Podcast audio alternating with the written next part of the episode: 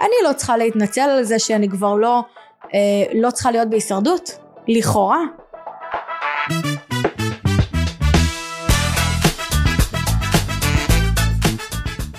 אז ברוכים הבאים לעוד פרק בנכנסים לכיס והפעם אנחנו עם יפעת זיו. יפעת זיו היא סמנכ"לית שיווק בחברה, בקבוצת בל והזמנתי אותה היום לדבר על שאלות, חשיבה, דברים על התקופה, כל מה שעולה מתוך אה, מועדון המשקיעים של קבוצת בל. אז אה, יפעת שלום. שלום שני, מה שלומך? ברוך השם, מה שלומך?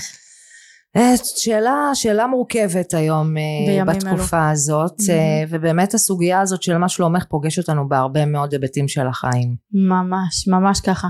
אני בדיוק אתמול כשביקרתי את אחי בבית רפואה אז אני אחרי שהוא עבר תאונה אז אני בדיוק אומרת לו זה בדיוק מהימים שאתה יכול לבכות בבוקר ואחרי שעה לצחוק ואחרי שעתיים לכאוב ואחרי שלוש שעות אה, לחייך כי הילדה שלך עשתה משהו ששימח אה, אותך וכל כך כל כך הרבה ערבוב של רגשות בטיימינג אחד. תקופה לא רגילה תקופה לא פשוטה. תקופה שזה גם קצת מורכב להגיד אני בסדר. כן, אני בסדר הפך להיות uh, משהו שהוא לגמרי לא טריוויאלי. כן. Uh, להיות בסדר uh, uh, מעיד על איזושהי שגרה, ואנחנו לא בשגרה. בדיוק. בדיוק, אפילו בשגרה לא תמיד כולם בסדר, נגדיר את זה ככה, אבל כן, כן, כן, לגמרי. תראי, זה מצב מורכב, מצב קשה, זה כואב לכולנו, זה מדאיג את כולנו. אבל אנחנו בסוף עם, ככה אני רואה את זה, שהוא בתוך האתגר שלו הוא כבר בתקומה. אתמול הלכתי גם אה, לנחם חברה שאח של החייל, קצין, אה, נהרג ב, ב, ב, במלחמה, והלכתי לבקר ואני יושבת שם המונים של אנשים חיילים קצינים מכל גווני הקשת הישראלים באים לנחם את המשפחה. והאימא יושבת שעות ורק מדברת דברי חיזוק לעם איך אנחנו עם חזק ואיך אנחנו צריכים לקום מזה וכמה עוצמות יש לעם הזה ומספרת סיפורי גבורה של אנשים וסיפורים שחיילים סיפרו ואני אומרת אני יושבת וצופה בה מהצד אני מלאה דמעות ואני אומרת איזה עם מדהים שבתוך הכאב היא כבר בתקומה. בתוך הצער אנחנו כבר בראש קדימה. אולי מרוב שהתאמנו כבר להיות בהרבה מתקפות וצער והישרדות אה, מאוד אה, קשוחה בתוך העם אבל איזה עם מדהים זה שהוא כבר בתוך הצער הוא כבר מתבונן קדימה. ואולי אני אקח את זה לתוך מקום של זה בסדר להגיד שהתקופה הזאת היא, היא כואבת, היא תקופה קשה, מדאיגה, כל שלל הרגשות הקיימים, ועם זאת זה גם בסדר להגיד שהתקופה הזאת גם שמה לנו קצת מראה, כי יצאנו משגרה, ואז זה מראה לנו את כל החורים של מה לא באמת בסדר או מה לא באמת עובד בתוך השגרה שלנו. האם הבית שלי מספיק יציב כלכלית? האם העסק שלי מספיק יציב כלכלית? הנה יש פה בלטם קטן של חודש וחצי אנחנו חודש וחצי אחרי המלחמה אני לא יודעת מתי הפרק הזה ישודר אולי זה יהיה חודשיים. זה בלטם קטן. איפה אני בעסק מבחינת השינויים והשגרה הזאתי וזה בא גם לשים לנו מראה ואולי זה גם באיזשהו מקום גם מתנה גם לנו כעם זה עוד איזושהי מתנה כשאנחנו רואים את האחדות הזאת פתאום ואת העשייה סביב זה. אז יש בזה הרבה צדדים קשים והרבה צדדים שאפשר לבחור להסתכל עליהם כמרימים, מקימים אה, ומעודדים.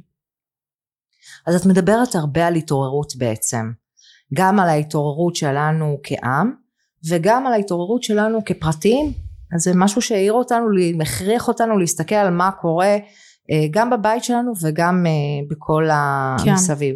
כן.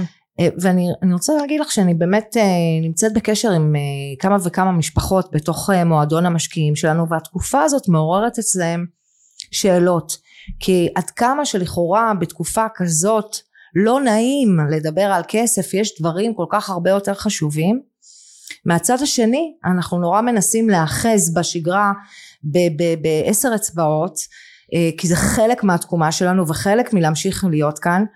אה, ואנחנו יודעים גם שכל המורכבות של הסיטואציה הזאת עלולה להוביל אותנו גם למלחמה כלכלית.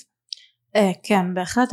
אני חושבת המלחמה הכלכלית נמצאת. זאת אומרת אנחנו בשלוש מלחמות אה, שזה גם אה, תודעתית. אה, ויש אנשים שעושים עבודה מדהימה ברשתות זה גם פיזית וזה גם כלכלית וכלכלית בהיבט היא דווקא בגלל שאנחנו זה קטע את יודעת אני, אני, אני ממש רוצה לדבר על זה. תראי אנחנו עם שחווינו כל כך המון ויש כל כך המון mindset שמושרש על כל כך הרבה אנשים של הישרדות ואז לכאורה בתקופת הישרדות אנחנו יודעים לשרוד.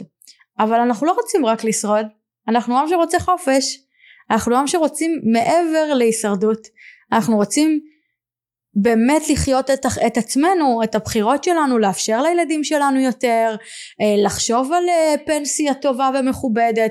אנחנו עם שהוא בישראל, בואי, זה, זה אומת הסטארט-אפ, זה עם שהוא כל כך אה, אה, מתקדם בכל ההיבטים ובכל הענפים. אני לא צריכה להתנצל על זה שאני כבר לא, אה, לא צריכה להיות בהישרדות, לכאורה. לכאורה כאילו בחיים היומיומיים שלנו כל עוד אין את המצב הביטחוני אנחנו לא עם שצריכים להיות בהישרדות. אנחנו יכולים גם לאפשר לעצמנו mindset של חופש של בחירות וזה אפשרי וכאילו כשאנחנו מדברים על זה שיש מלחמה כלכלית זה שוב פעם מושך אותנו ל mindset ההישרדותי. ואני חושבת שמי שבוחר לצאת מזה יכול אבל לא כולם יודעים שזה אפשרי. מבינה? כאילו אני אומרת אני, אני אתן לך אה, פעם סיפור יפה ששמעתי אה, דוגמה שפעם הביאו לקחו זה היה ניסוי כזה שעשו אה, בתוך בור שמו אה, קופים וזרקו להם כל הזמן אוכל בננות ודברים. והיה להם שם סולם וכל פעם שהקוף קוף אחד היה מנסה לעלות ולצאת מהבור היו מנערים את הסולם והוא היה נופל. ככה במשך שנים. במהלך הזמן כל פעם הוציאו קוף אחר והכניסו אחרים. עכשיו מרוב שה mindset היה שאי אפשר לעלות על הסולם ולצאת אז הם כבר לימדו את האחרים שאי אפשר לעלות על הסולם ולצאת. ואז יצא שכבר הגיעו לתקופה שכבר כל הקופים היו חדשים אבל אף אחד לא ניסה לעלות על הסולם. עכשיו מה, מה אני מנסה להמשיל את זה? אני מנסה להמשיל את זה שיכול להיות שאנחנו יותר בהישרדות ממה שאנחנו צריכים להיות? אז את אומרת שאולי לקחנו את התקופה הזאת קצת למצב קיצון מבחינת ההסתכלות התודעתית שלנו עליה? אמ, לא יודעת אם לקחנו את זה למצב קיצון. אני אקח את זה למצב של מי שבמודעות ומי שלא במודעות. מי שלא במודעות אז כנראה שהוא יישאר השורד כל ימיו כאילו עד שהוא לא ישנה את המודעות.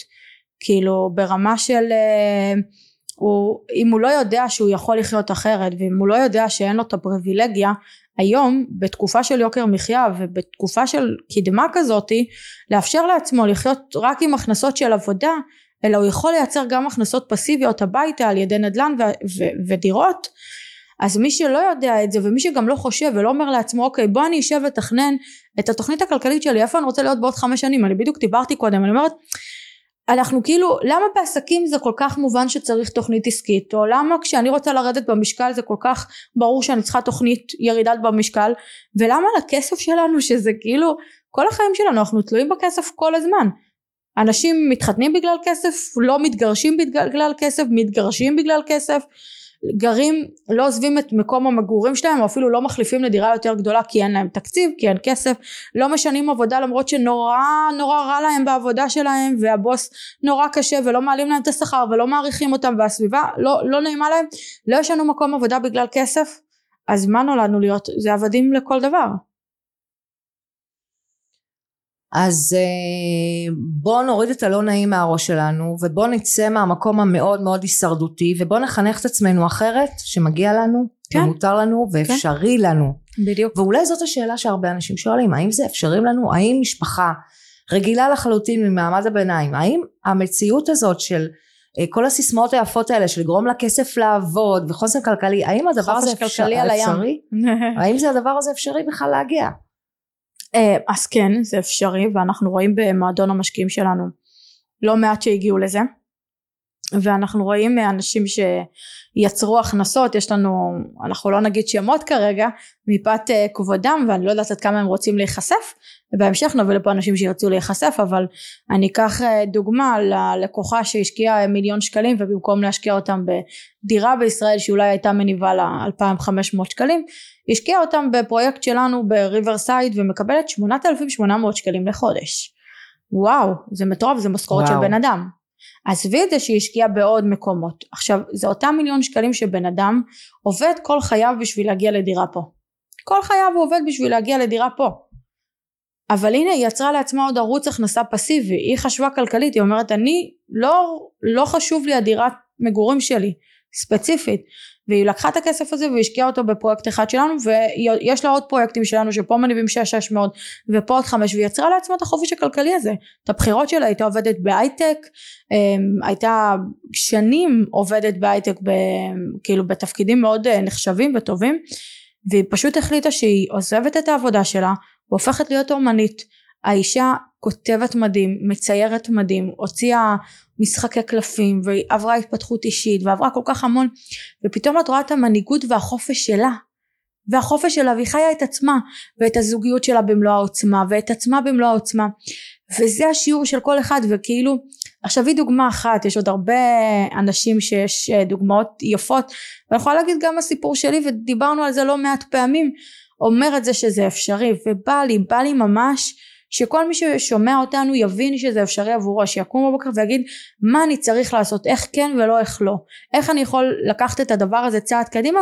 וזה לא משנה. אני, אני חושבת שקודם כל בשלב הראשון אתה, אנשים צריכים להשקיע בעצמם בשביל לה, ל, ל, לרכוש ידע להבין למה הם מתחברים יותר למה הם פחות מה המטרות שלהם ללכת לאנשי מקצוע להשקיע זמן כסף משאבים אנרגיה בשביל לקדם את זה. זה לא משהו שיבוא להם ברגע הנה בוא תראה יש עכשיו תוכנית הוקוס פוקוס אתה הופך להיות אה, בעלים של שבעה ערוצי הכנסה. לא אתה צריך לעבוד בזה.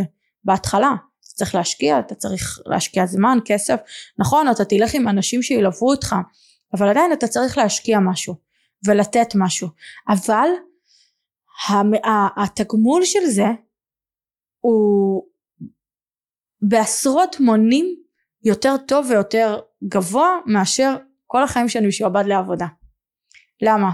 כי זה לא רק ההכנסה הפסיבית שנכנסת לי. מה קורה לבן אדם שהוא באמת מגיע לחופש? תחשבי את עצמך שנייה, כאילו מה קורה לבן אדם שמגיע לחופש מוחלט?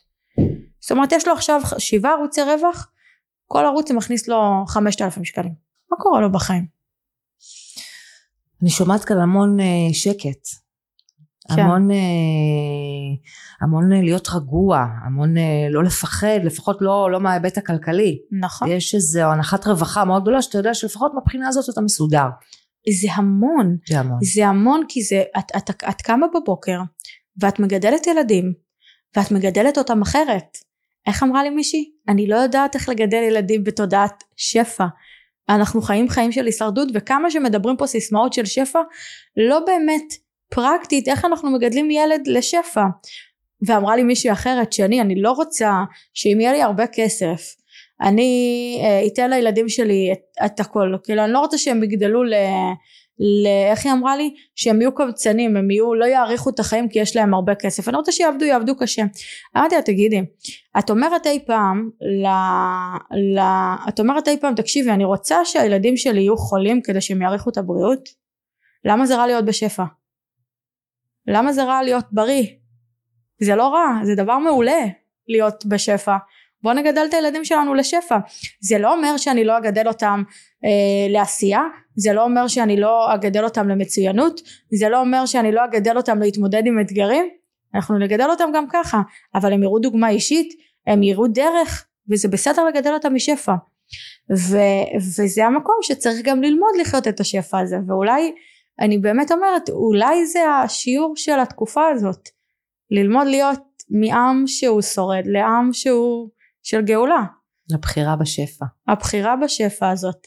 סתם זה מצחיק חשבנו לדבר בכלל על, אה, על כסף ומה יקרה עם הנדל"ן שנדבר על זה תכף אבל תראי איך הגענו להיבט הזה כי זה כאילו כל כך בוער המקום הזה לי זה בוער המקום של ללמד אנשים ולהראות להם שזה אפשרי ואולי גם לגדל אה, ילדים מתוך תודעה של שפע ואולי ניצור פה דור אחר.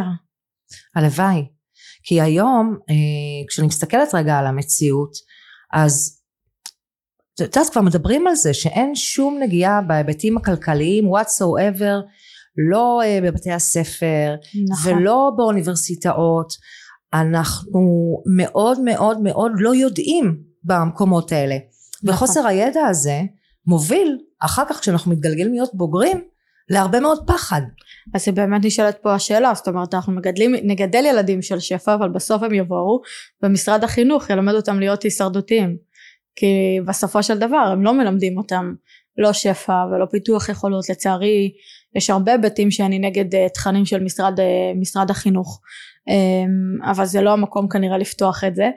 ואת צודקת לא מלמדים מגיל קטן את הערך של כסף על איך לדבר עם ילדים על כסף על מה זה כסף בין uh, אנשים בין הילדים בין אנשים איך להתנהל כלכלית כשאתה יותר גדול איך לחשוב כלכלית מה זה עסקים מה זה מה זה השקעות מה זה סיכונים מה זה ריבית דריבית. אני חושבת שהדברים האלה אם אנשים היו יודעים אותם בגיל צעיר כנראה שהם היו מגיעים למקומות הרבה יותר גבוהים בגיל יותר מבוגר וגם שזה אפשרי. אני באמת אומרת כאילו אני רואה את ההורים שלי ואת החברים שלהם שמאמינים שזה הרבה פחות אפשרי מאשר את הדור שלנו שרואה גם ילדים בני 16 שפתאום עושים מיליונים ומשקיעים. נכון אז בד בבד אה, יש איזה גם מתפתחת איזה חוסר תלות אה, במערכת החינוך בגלל שכל הידע הזה קיים אז אז אולי חלק מלייצר תודעת שפע אצל, אצל הילד שלך זה לעורר בו את הסקרנות של לחקור את המקומות האלה ולדעת כן. ולדעת אה, יותר ולהיחשף אז אז בעצם דיברנו על, על נושא של ידע ודיברנו על, ה, על תודעת השפע ודיברנו על החשיבות שביצירת תוכנית. אה, והשאלה מאוד טריוויאלית שהרבה מאוד אנשים שואלים עכשיו אחרי כל מה שקרה בשוק מה, מה המקום הזה שכן אפשר להתחיל איתו? דיברנו קודם על מישהי שיש לה מיליון שקל אבל לא לכולם יש מיליון שקל זמינים. מאיזה מקום כן אפשר להתחיל? תראה זו שאלה מאוד טובה. אני רוצה קודם כל לקחת את זה למקום של קודם כל תקבלו החלטה שאתם רוצים לצמוח כלכלית ולייצר כמה שיותר ערוצי רווח. עכשיו אני חייבת רגע לסייג ולומר יכול להיות שיש משפחה שאומרת תקשיבי שני יש לי 50 אלף שקל בחודש אני יודעת לחסוך 20 מתוכם כל חודש בצד אוקיי? אני לא צריכה עוד הכנסות. יום שחור יש לי כסף בצד כקרן חירום. אבל יש לי עכשיו 300 אלף שקלים בצד ואני רוצה לייצר מזה ערוצי רווח. יכול להיות שלאותה משפחה אני לא אגיד בואי יקירתי בואי נייצר מזה השקעה שמייצרת לך הכנסה פסיבית קבועה שתגדיל לך את ההכנסות. יכול להיות שלאותה משפחה אני אגיד לה תקשיבי בואי ניקח השקעה שתכפיל לך את ההון תשלש לך את ההון כדי שבעוד חמש שנים שש שנים שבע שנים נייצר לך שבעה ערוצי הכנסה ולא אחד. שבעה דירות ש... שבע, שבעה דירות ש... שבע דירות שייצרו לך אה, הכנסה ובעצם יהיה לך הכנסה נוספת ואז יהיה לך את החופש הכלכלי ויש אנשים שיגידו לי שני תקשיבי אנחנו עוד עשור יוצאים לפנסיה. ואני אגיד אוקיי חבר'ה בואו נייצר עכשיו את הכסף בשביל לקנות דירות בשביל שיהיה להם פנסיה. זאת אומרת כן צריך לייצר איזושהי תוכנית כלכלית ולהבין מה המטרות הכלכליות של המשפחה שהם ייקחו אותם קדימה. אבל הנחת היסוד היא שאי אפשר אה, לחיות עם ערוץ רווח אחד או שני ערוצי רווח. והנחת היסוד השנייה שלי היא שאנחנו יכולים לצמוח כלכלית, אנחנו יכולים לייצר יותר, אנחנו יכולים לדאוג לפנסיה, אנחנו יכולים לחתן את הילדים של, שלנו בכבוד ויש לנו גם הרבה משפחות שמגיעות אלינו למועדון המשקיעים ובטח את יודעת שרוצות לקנות לילדים דירות, זה מה שהם רוצים, זה מטרתם, אני רוצה לקנות דירה לכל ילד, זה החופש הכלכלי שלי האמיתי. אז, אז, אז לא משנה לאן אנחנו רוצים לקחת את זה, אנחנו צריכים לדעת שזה אפשרי, אפשר ליישם את זה ובעיקר הערוץ הכי סולידי הכי אה, נכון לעשות את זה זה בעולם הנדל"ן דווקא. שזה קירות שזה בטון שבמיוחד בשווקים שבו ההיצע והביקוש יש להם פער מאוד גדול הביקוש מאוד גדול לעומת ההיצע. אז אה, הנחת יסוד ראשונה מבחינתי זה קודם כל שאני צריכה לשחרר את התלות בכסף. לייצר לעצמי ערוצי הכנסה להגדיל את ההון אבל לשחרר את התלות בכסף. הנחת היסוד השנייה שלי היא שזה אפשרי. והנחת היסוד השלישי שלי שזה אפשרי גם למעמד הביניים ולא רק לקשירים ואנשים שהם יש להם פמילי uh, אופיס כאלו ואחרים שמנהלים להם את הכספים ואנשים שבעלי הון שגם הם לקוחות שלנו. אני רוצה להגיד שההזדמנויות הטובות הרבה פעמים אנשים חושבים שהזדמנויות טובות זה רק לאנשים שיש להם הרבה כסף. לא זה אפשרי גם לאנשים בסכומים קטנים. ושאלת אותי קודם מאיזה סכום אפשר להתחיל. אני רואה את זה שלפחות 250 אלף שקלים 300 אלף שקלים אפשר להתחיל לייצר ערוץ רווח, להתחיל להשקיע בנכס בין בישראל בין בארצות הברית בין בקפריסין זה לא משנה. אפשר להתחיל להשקיע בנכס ואני חושבת שהיום למעמד הביניים בטח שאפשרי להשיג 250-300 אלף שקלים. אם אתם שניכם עובדים מכניסים משכורת גם של 15 אלף שקלים כאילו אני הולכת באמת על נמוך אפשר לקחת בין אם זה מבנק הלוואה בין אם זה מקרנות השתלמות שהן נזילות אפשר לקחת כסף בין אם זה דירה שבבעלותכם שאין לה משכנתה או משכנתה קטנה בין אם זה ההורים שיכולים להעניק 250-300 אלף שקלים. יש באמת אלטרנטיבות שאפשר דרכם לייצר את ההון הראשוני הזה ולא צריך הרבה. תמיד אומרים בישראל נכון יש את הדעה הרווחת שאומרת לא בישראל מאוד קשה להגיע לדירה. למה? כי ישר מסתכלים על השני מיליון. אני צריך להגיע לסכום הזה אבל רגע לא בטוח שאתה צריך להגיע לזה. אולי אתה יכול להתחיל מהשקעה קטנה אולי, אולי אתה יכול באמת לעשות משהו קטן ולהתחיל מהון עצמי קטן אז באמת ברוב ה... ברוב, לרוב האנשים עם 250 אלף 300 אלף שקלים כבר אפשר לייצר איזושהי הכנסה וערוץ רווח ולעשות צעד כלכלי. אז אנחנו דיברנו הרבה בעצם על הנושא הזה של התוכנית הכלכלית ואני והצמיחה האפשרית למשפחות מעמד הביניים ואני רואה אה, שאת לוקחת אותנו לעולמות האלה של השקעות בנדל"ן. אה, אני רוצה לשאול אותך שני, למה בעצם, למה דווקא נדל"ן? למה האפיק הזה? תראי, אה, קודם כל אני פריקית של נדל"ן, בוא, בוא נתחיל מזה, אני בן אדם שבמשך 11 שנה כיתתי רגליים בשביל למצוא את ההזדמנויות הכי טובות בנדל"ן. אמ, אני מאוד מאמינה בנדל"ן. נדל"ן מבחינתי קודם כל זה קירות זה בטון זה משהו קיים. נדל"ן מבחינתי הוא לא תלוי בהחלטות גורל של מנכ"ל כזה או אחר מצב רוח שווקים שמשתנים כלכלה הוא תלוי במה? בהיצע וביקוש. ככל שיהיה יותר ביקוש ופחות דירות יהיה עליית מחירים. ככל שיהיה הרבה דירות ופחות ביקוש תהיה ירידת מחירים. בזה הוא תלוי. עכשיו כאשר יש לנו צורך קיומי ממשי בלגור בדירות זה לא כשאנחנו מדברים על צורך קיומי אז מבחינתנו לגור בדירה זה צורך קיומי כי אני צריך קורת גג. להתעשר כי השקעתי עכשיו באיזשהו מניה בשוק ההון זה לא צורך קיומי זה התעשרות זה בנוסף. אז מבחינתי כשאנחנו מדברים על שוק שהוא צריך קורת גג ואנשים צריכים קורת גג כדי לחיות אז בסופו של דבר אנחנו מדברים על שוק ביקוש שלעומת היצע מאוד תלוי באיזה שווקים שהוא מאוד מאוד חזק. וכל עוד אני מש, משקיעה בשווקים הנכונים אני יכולה לעשות הרבה מאוד כסף. וכנראה גם הרבה מאוד מהרבה מאוד מניות בשוק ההון. בנדל"ן אני יכולה לייצר לי יציבות. אני יכולה להבין אדם פשוט יכול להבין מחירי שוק יכול לקטט רגליים ולמצוא עסקה והזדמנות טובה קל וחומר ישראלי שיודע לדבר וכולם אנשי נדל"ן שיודעים לעשות משא ומתן. אז הוא יודע למצוא הזדמנות טובה ולהכפיל את ההון שלו. ראיתי אה, לא מזמן איזושהי תוכנית של הקרישים שאחד המועמדים אומר אני כל החיים שלי בניתי סטארט-אפים אבל בסוף את הכסף הגדול שלי עשיתי מדירות. Mm. ואלה שישבו שם בקרישים אמרו לו אז כמו הסיפור של כולנו. אז בסוף את מבינה ש... יש משהו בנדל"ן שהוא אחר מעולם השוק ההון ומעולמות האחרים הפיננסיים שאגב אני לא בהכרח אומרת שהשקעות אחרות הן לא טובות אני פשוט אומרת תבססו קודם יציבות ואז תלכו לאפיקים נוספים אם אתם רוצים. יש גם משהו מאוד אה, נוח במידה מסוימת בשוק הנדל"ן כי אתה לא חייב להיות כל הזמן אה, אה, על זה. נכון. אני מתכוונת שאתה נכנס להשקעה ואז בדרך כלל יש לך תקופה של אה, שנתיים, שלוש, ארבע שנים, שאתה יכול להרשות לעצמך להיות פסיבי, שלא כן. כמו שקורה בשוק ההון שמכריח אותך להיות כל הזמן אקטיבי וזה לא, נכון. לא, לא מתאים לכל אחד. נכון, uh, גם ו... שוק ההון הוא מאוד תלוי בהחלטות גורל של אחרים. ההוא צקצק משהו, המניה של זה ירדה, ההוא אמר משהו, המנכ"ל התחלף, קרה לו משהו, אה, את, את, את תלויה באנשים, את לא תלויה בצרכים. כן, ואני חושבת שתקופה של מלחמה מאוד מאוד מאוד אה, באמת אה, מדגישה את, ה, את הדבר הזה, אנחנו נכון. רואים באמת הרבה מאוד תנודתיות בשוק ההון, אנחנו רואים הרבה הגירה במרכאות של אנשים אה, משוק ההון לכיוון הנדל"ן, מחפשים בתקופה של אי יציבות משהו הרבה יותר יציב שאפשר להישען עליו, ואולי באמת עכשיו הגענו לנקודה הזאת בשיחה שאני רואה אנשים, משפחות בתוך המועדון שלנו שמאוד מאוד רוצות לדעת לגבי מה קורה בשוק הנדל"ן בישראל היום איך המלחמה משפיעה על מה שקורה פה בשוק?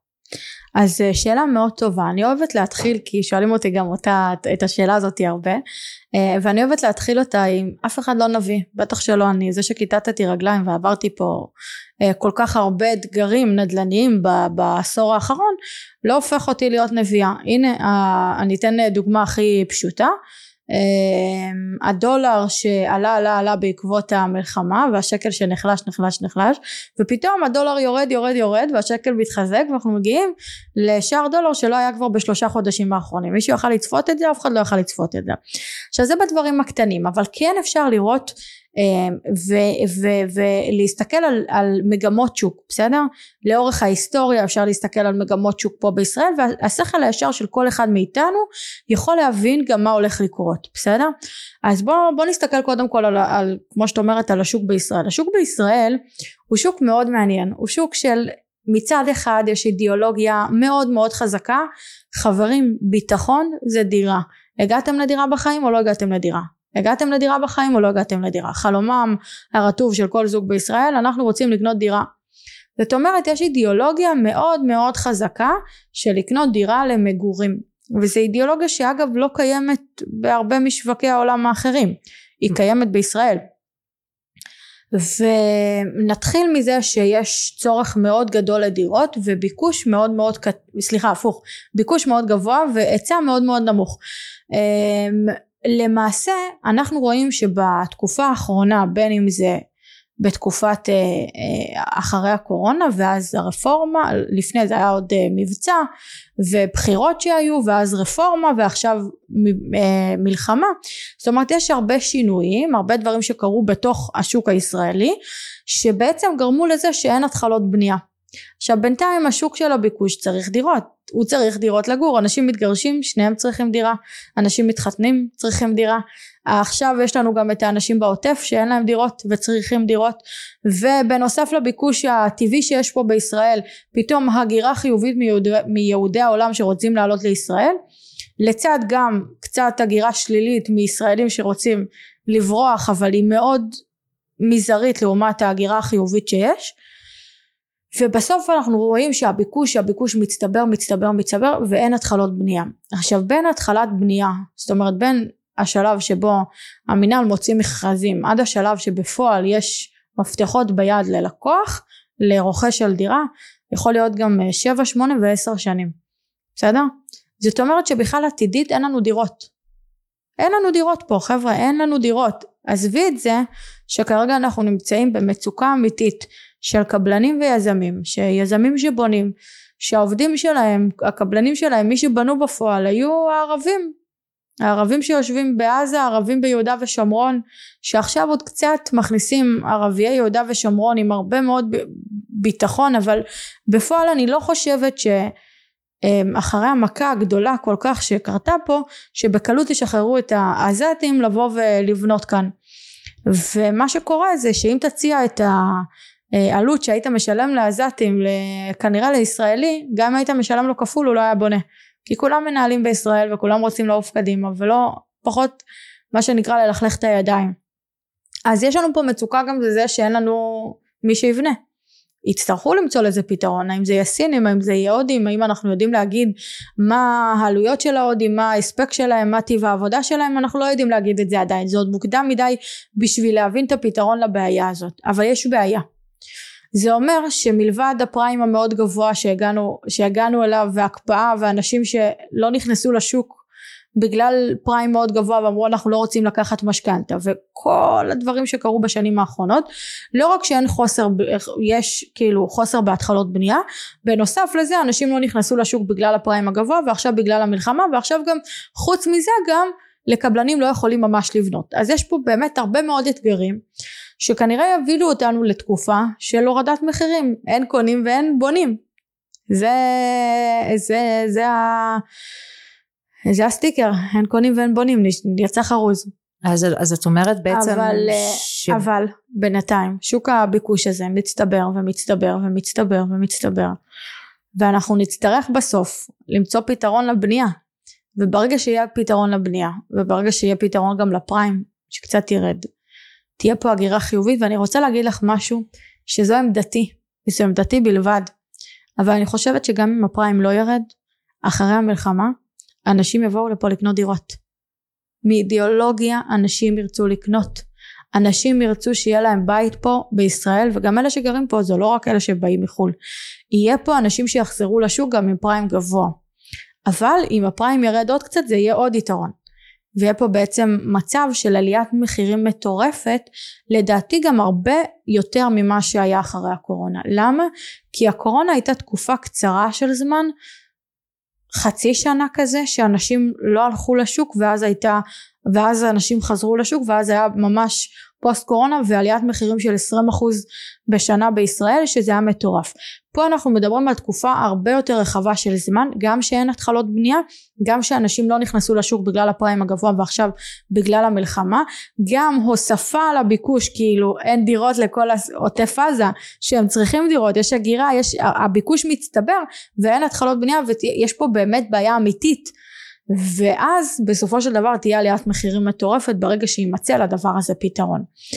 ועם זאת אני רואה את זה כהזדמנות אם כבר דיברנו על לייצר ערוצי הכנסה הביתה זה הזדמנות של כל האנשים שיושבים בבית לצאת עכשיו ולמצוא דירות בזול.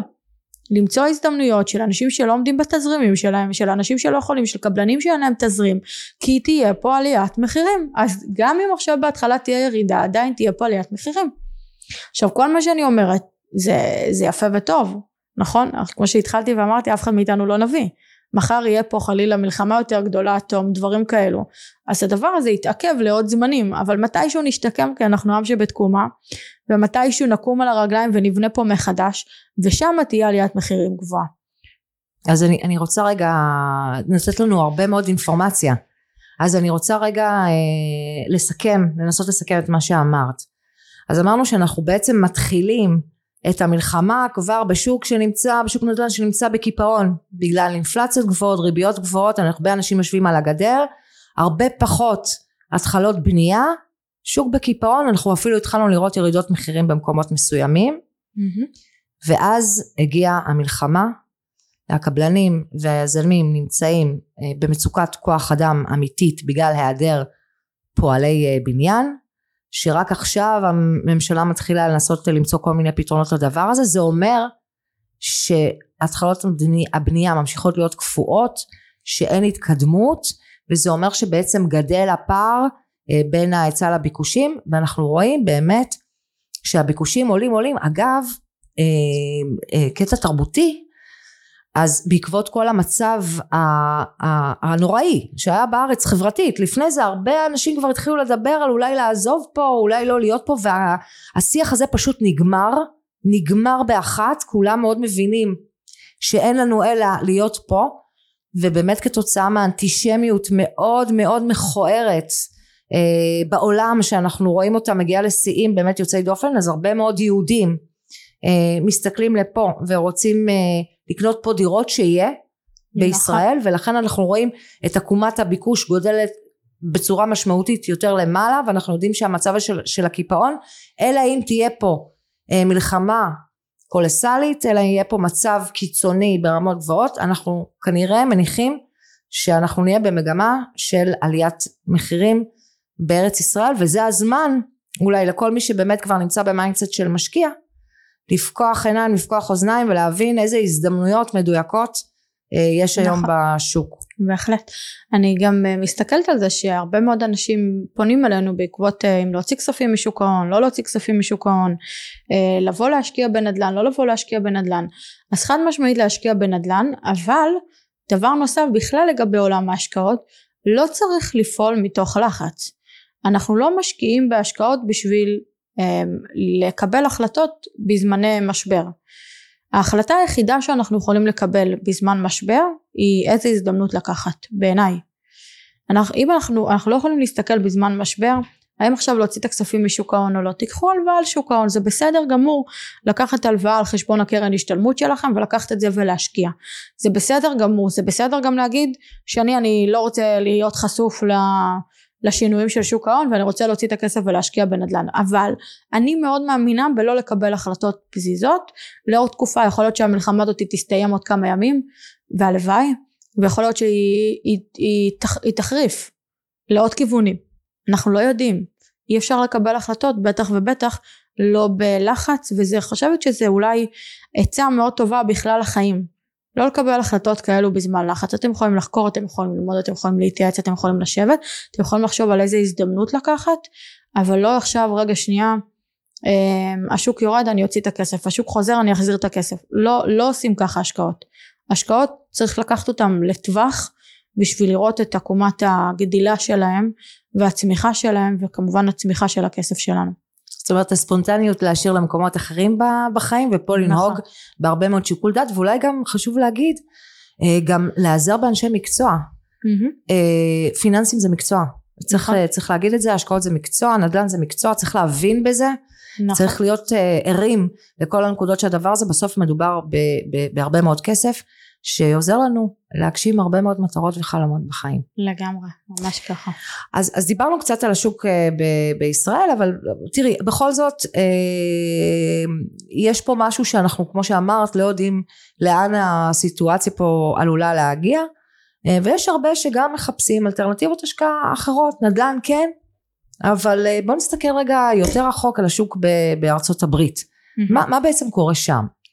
אז תראי אמ, גם ארצות הברית וגם יש שווקים נוספים אבל בגלל שאני עיקר היזמויות שאני עושה הם גם בישראל וגם בארצות הברית וקפריסין אז ארצות הברית אמ, היא מאוד מחולקת זה מאוד, מש... זה מאוד חשוב איפה אתה משקיע בארצות הברית.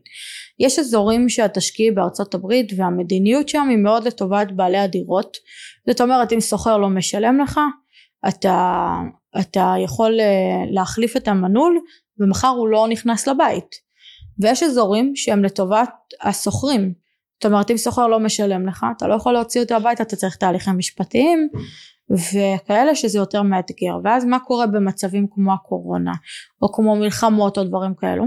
אתה נשאר עם סוחר שלא משלם ואז אולי מתישהו הממשלה תחזיר לך וגם לא את הכל. העירייה הממשלה תחזיר לך וגם לא את הכל עכשיו אני חייבת להגיד אנחנו הגענו גם בארצות הברית היה פריים מן הסתם גבוה, עליית הריבית שם מאוד גבוהה. האינפלציה הייתה שם מאוד גבוהה. האינפלציה מאוד גבוהה, הריבית הייתה שם מאוד גבוהה. אמ, וגם שם אה, אנשים פשוט, יש קיפאון של הנדל"ן, אנשים לא נכנסו לקנות דירות. עכשיו אני חייבת לציין רגע שנייה משהו. בארצות הברית בשונה מישראל, אין את, את, אין את האידיאולוגיה לגור בנכס משלך. אין, זה לא חלומו הרטוב של כל זוג אה, לקנות דירה, חלומו הרטוב של כל זוג זה להיות בחופש.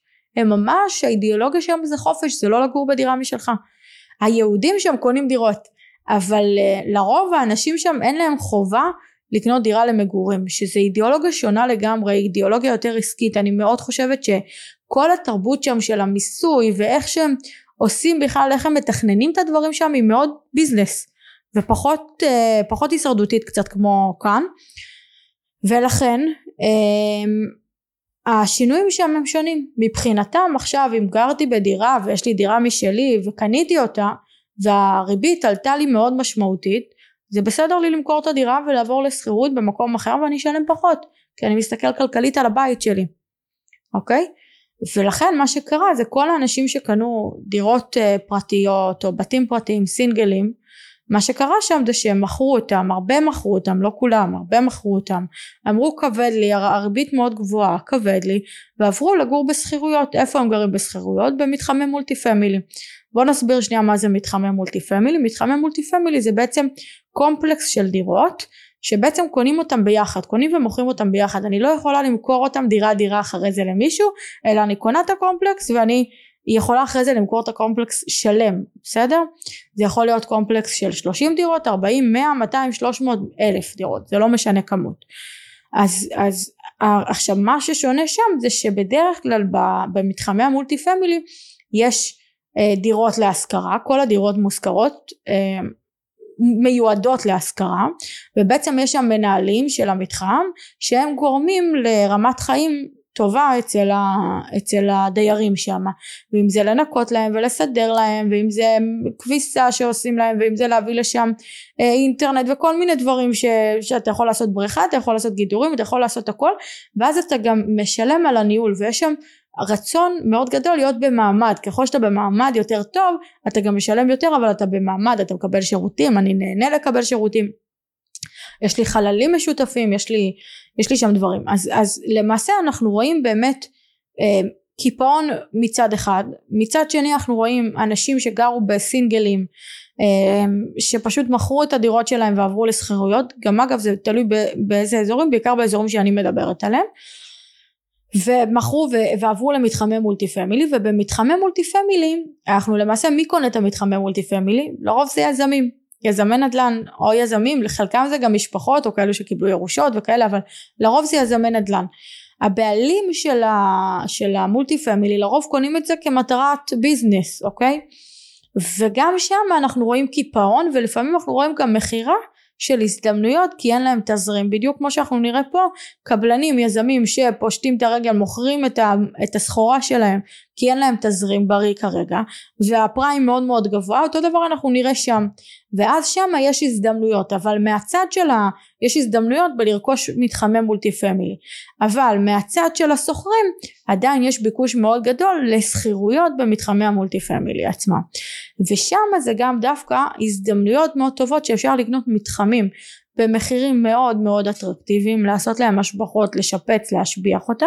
ואחרי זה לעשות אקזיטים מאוד מאוד גדולים כי שוק הביקוש שם הוא מאוד חזק. עכשיו אני חייבת לציין עוד נקודה שיש אזורים שיש בהם הגירה חיובית מאוד גבוהה ויש אזורים שאין בהם הגירה חיובית גבוהה. נגיד באזור טקסס שאנחנו עובדים בו יש ערים שיש בהם הגירה חיובית מאוד מאוד מאוד גבוהה. מיאמי פלורידה גם אזורים שיש בהם הגירה חיובית מאוד מאוד גבוהה. יש אזורים אפילו דווקא במנהטן שלא תמיד תראי הגירה חיובית גבוהה. הפוך את תראי אה, הגירה שלילית אפילו את תראי שהביקוש שם קטן יותר מההיצע. לעומת זאת בטקסס יש שם באזורים שאנחנו עובדים יש שם הגירה מאוד גבוהה והביקוש שם הוא מאוד גבוה. לכן אנחנו יודעים שגם המחירים שם יעלו. עכשיו אני חייבת גם לציין עוד נקודה שבהיבט של ה... אנחנו רואים שארצות הברית אה, התייצבה. זאת אומרת היא הצליחה על ידי העלאת הריבית ל- לעצור את האינפלציה. ואנחנו רואים שהם הגיעו ליעדים הרבה יותר ממה שהם ציפו. הם הצליחו ממש להתייצב כלכלית וזה נתון מאוד מאוד טוב. ואנחנו מאמינים גם שלקראת הבחירות בארצות הברית תהיה ירידה של הריבית שם. אז אם אנחנו מדברים על ירידת ריבית אנחנו מדברים על עליית מחירים בדיוק כמו שהיה אחרי הקורונה וגם שם באזורים שאנחנו עבדנו אפילו היה עליית מחירים יותר מישראל כי הביקוש שם היה כל כך חזק. ומאוד חשוב להגיד שזה גם אחד ה... בוא נאמר אבני דרך שלי. כשאני נכנסת לפרויקטים בארצות הברית אני לא נכנסת לפרויקטים של בנייה חדשה. אני גם אומרת לאנשים אם, תיכנס, אם תרצו להיכנס לבנייה חדשה זה רק אנשים שיש להם ממש ניסיון עשיר בבנייה וכבר בדקתם וראיתם שהם באמת הצליחו. אני נכנסת, ל, אני נכנסת לפרויקטים קיימים פיזיים שכבר יש תפוסה כמעט מלאה מבחינתי 90 אחוז. תפוסה כמעט מלאה. יש לי מה לעבוד הנכס קיים הנכס עובד עכשיו תני לי להשביח אותו. ואפשר לעשות שם תשואות מדהימות בלי שום קשר כאילו אבל כן אפשר לעשות שם תשואות מדהימות אז בשונה מישראל גם בארצות הברית יש קיפאון ברבדים מסוימים יש מהצד השני אמ, דווקא כל העולם של השכירויות מתחזק במתחמי המולטי פמילי ו, וגם שם יש הזדמנויות של התקופה שאנחנו יכולים לנצל אותם עכשיו לטובת זה שהערך של הכסף שלנו יעלה בשנים הקרובות. זאת אומרת שאם אני מסכמת אותך את רואה בתקופה הזאת בעקבות אינפלציה גבוהה וריביות גבוהות בארצות הברית שהמשמעות שהכסף הוא מאוד מאוד יקר מתוך זה נולדות הזדמנויות אה, של יזמים שכבר לא יכולים להחזיק את הפרויקטים הקיימים שלהם כבר לא יכולים לנהל אותם לכן נאלצים למכור mm-hmm. אה, הזדמנות טובה מאוד למשקיעים לציבור המשקיעים לנהל משא ומתן חזק להביא את הנכס הזה במחיר שהוא משמעותית מתחת למחיר שוק להיכנס לנכס שלא צריך לבנות from scratch אלא נכס קיים שכבר נמצא כמעט בתפוסה מלאה להשביח אותו להעלות את ערך הנכס ואז אה, למכור אותו ואת אומרת אה, ובכל זאת ולמרות האמירה על הזדמנויות כל מקום ומקום צריך להיבחן לגופו נכון. אה, לבחון את נתוני ההיצע והביקוש אה, באותו מקום ואת, אה, ואת, ואת ההגירה לשם ואז להבין גם את העסקה. את ה... כי אני חושבת שבארצות הברית אמ, יכול להיות אזור מצוין, יכול להיות עסקה פנטסטית, קנית אותה ב-20-30 אחוז מתחת למחיר שוק, יש שם פוטנציאל לעשות השבחה והכל, ובסוף נפלת על חברת ניהול לא טובה, שלא יודעת להשיג את היעדים, לא מספיק עובדת חזק, לא מספיק אה, משביעת רצון את התושבים שם, ואז התושבים לא רוצים לעלות במחירים ויוצאים, ופתאום ההגירה יורדת לך שם, והניהול לא נכון, והם לא כותבים את הספרים נכון, וכל התוכנית העסקית הולכת לטמיון, זה לא משנה האזור ולא משנה העסקה המאוד טובה, זה גם מי האנשים שאיתם את עושה את העסקה. לכן אולי הכלל הראשון שלנו זה ש... עובדים שלנו הם אלו שנמצאים בשטח אבל גם בחברות אחרות שאתם הולכים פשוט הדבר הנכון הוא לבדוק שזה לא חברות ניהול חיצוניות אלא אנשים עצמם שעושים החברה עצמה שעושה את הניהול אני חושבת שזה בי פאר יכול להוריד את הסיכון בעסקאות מהסוג הזה. אמ, אבל אם זה באמת מצליח זה יכול להצליח לרבדים מאוד גבוהים. גם הרבה אה, לפעמים במרבית מהעסקאות גם הרבה יותר מישראל אוקיי אז אה, אז אז את אומרת צריך לבחון צריך לבחון את כל הדברים עסקה, זה נכון גם פה בישראל אגב, זה נכון שבישראל אמרנו חבר'ה תלכו יש הזדמנויות ותיכנסו לשוק, אבל בסוף אם בן אדם הולך לי עכשיו לא יודעת לאיפה עמנואל, שזה אזור שהוא לא מתפתח ולא יודעת איפה כאילו ולא מתפתח יותר מדי יכול להיות שגם עליית מחירים תשפיע שם אבל הוא לא יעשה הרבה כסף. ויכול להיות עסקה אחרת שאם בן אדם קנה משהו ולא בדק אותו משפטית הוא נפל. אז צריך באמת לבחון תמיד זה נכון לגבי כל מקום וכל אזור לבחון עסקה לגופה. אבל עם העסקה הזאת אני בודק גם את הסביבה שלה גם את ההגירה שלה גם את הדברים שמשפיעים עליה בשביל ההשבחה שלה איך, איך את שומרת בעצם בתוך פרויקטים אה, קיימים שאת אה, מנהלת? איך את שומרת על זה שהעלייה הזאת של הריבית ועליית ההוצאות בתוך הפרויקט אה, לא פוגעות בתשואה שהפרויקט עושה? אמ, תראי היום אני לא חושבת רק היום גם הרבה לפני שהריבית עלתה כבר היינו אני יכולה להגיד זה לא מגאווה אבל היינו חכמים מספיק בשביל אה, לבקש ריבית צמודה לא קבועה כדי שזה לא, יצ... לא, לא ישפיע לטווח ארוך. אה, וברוך השם זה עבד לנו זה עבד לנו בלא מעט עסקאות. ואני חושבת שזה גם אחד הדברים שחשוב שבן אדם בודק שיבדוק האם הריבית צמודה האם הריבית לא צמודה האם היא מושפעת ממשהו או לא. ויש לזה היבט משמעותי כי הריבית יכולה לרדת אבל היא גם יכולה לעלות. ואנחנו רוצים לדעת שאנחנו כמה שפחות חשופים לסיכון הזה לטווח ארוך שאלה מאוד טובה איך אני כמשקיע שעושה, יכול להיות שאני עשיתי כבר אה, השקעה בעבר, יכול להיות שזו ההשקעה הראשונה שלי, איך אני יודע יותר על, על התחום, איך אני יודע מהם האותיות הקטנות, אה, אה, ממה להיזהר, איך אני מקבלת... תראה, אני, אז זו שאלה מאוד טובה, תראי, יש פה גם איך אני יודע אם להשקיע בישראל או בארצות הברית, איך אני יודע מה הכי כלכלי לי, איך אני יודע איפה אני אעשה הכי הרבה כסף. נכון. יש הרבה שאלות ששואלות, ששואלים אנשים ואני חושבת שהשאלות האלו גם עיקרן, הם, אני חושבת שבעקבותם הם, יש גם הרבה פחד להשקיע, כי אני לא יודע איפה, ואני לא יודע לבחור מי הכי טוב, ואני לא יודע במי לסמוך ועל מי להאמין, ויש בזה הרבה פחד והוא לגמרי לגמרי מובן ולגיטימי ואני אגיד את זה גם אני חושבת שהרבה בגלל גם שבישראל אין באמת אנשים שהם כאילו הרי למה אני הקמתי את כל מה שהקמתי? חברה שמלווה משפחות לצמיחה כלכלית כי ראיתי שיש בשוק יועצי משכנתאות, יש יועצים פיננסיים שידברו איתך על התיק הביטוחי שלך, יש לך משווקי נדל"ן שימכרו לך פרויקט, יש לך מתווכים שהרבה מהם מתווכים באזורים ספציפיים, גם אלו שמלווה משקיעים רובם באזורים נורא נקודתיים ויגידו לך בוא איתי לדימונה ירוחם ואמוק ו... אמ, ובסופו של דבר יש כל כך הרבה יועצים יש רואה חשבון יש יועצים מיסויים יש, יש יזמן נדל"ן יש בתי השקעות אבל אין את מי שמאגד את כל התמונה ביחד. מי אני כתא כלכלי? איך אני צומח? לאן אני צריך להגיע? לאן אני רוצה להגיע? מה היכולות שלי? מה, מה, מה אני יכול למנף? איפה הכסף שלי נמצא? יכול להיות כאילו הרבה שאלות שאנשים לא יודעים את התשובות עליהן ואין באמת גוף מרכזי בארץ שיודע לאגד את הכל ואנחנו באמת הגוף שעושה את זה שבא ומאגד את הכל. אנחנו גם מסתכלים לך על, על מה שיש לך בקרנות השתלמות ואנחנו גם מסתכלים על העובר ושב שלך ואנחנו גם יודעים אם יש לך דירה איך אנחנו מנצלים את הדירה הזאת לטובת ההשקעה ואז בהתאם למטרות הכלכליות להתאים את ההשקעות. וכשיש הלימה בין המטרות הכלכליות לבין ההשקעות יש צמיחה כלכלית. הרבה אנשים וזה משהו שחשוב להבין הרבה אנשים משקיעים ואולי רוב האנשים שמשקיעים לא צומחים כלכלית. למה? כי מבחינתם חמישה אחוז שישה אחוז זה מספיק טוב כאשר האינפלציה היא חמישה שישה אחוזים. אז אתה לא צומח. אתה לא צומח. אתה שומר על הכסף ואפילו מפסיד כי אתה צריך לשלם על זה מיסוי ואתה צריך לשלם עמלות לבנקים או לכל גוף שתשקיע דרכם. אם אתם רוצים לצמוח אתם צריכים לעשות לא רק תשואות יותר גבוהות בהרבה אלא לעשות תכנון ושיהיה הלימה בין, בין ההשקעות שלכם למטרות הכלכליות שלכם כאילו באה אליי מישהי לא יודעת מה אם חד הורית שקנתה קרקע ברחובות יקירתי את אם חד הורית עם שני ילדים את צריכה לגדל שני ילדים תייצרי לך הכנסות פסיביות. מה את קונה לי קרקע ברחובות שאולי תופשר ואולי לא תופשר?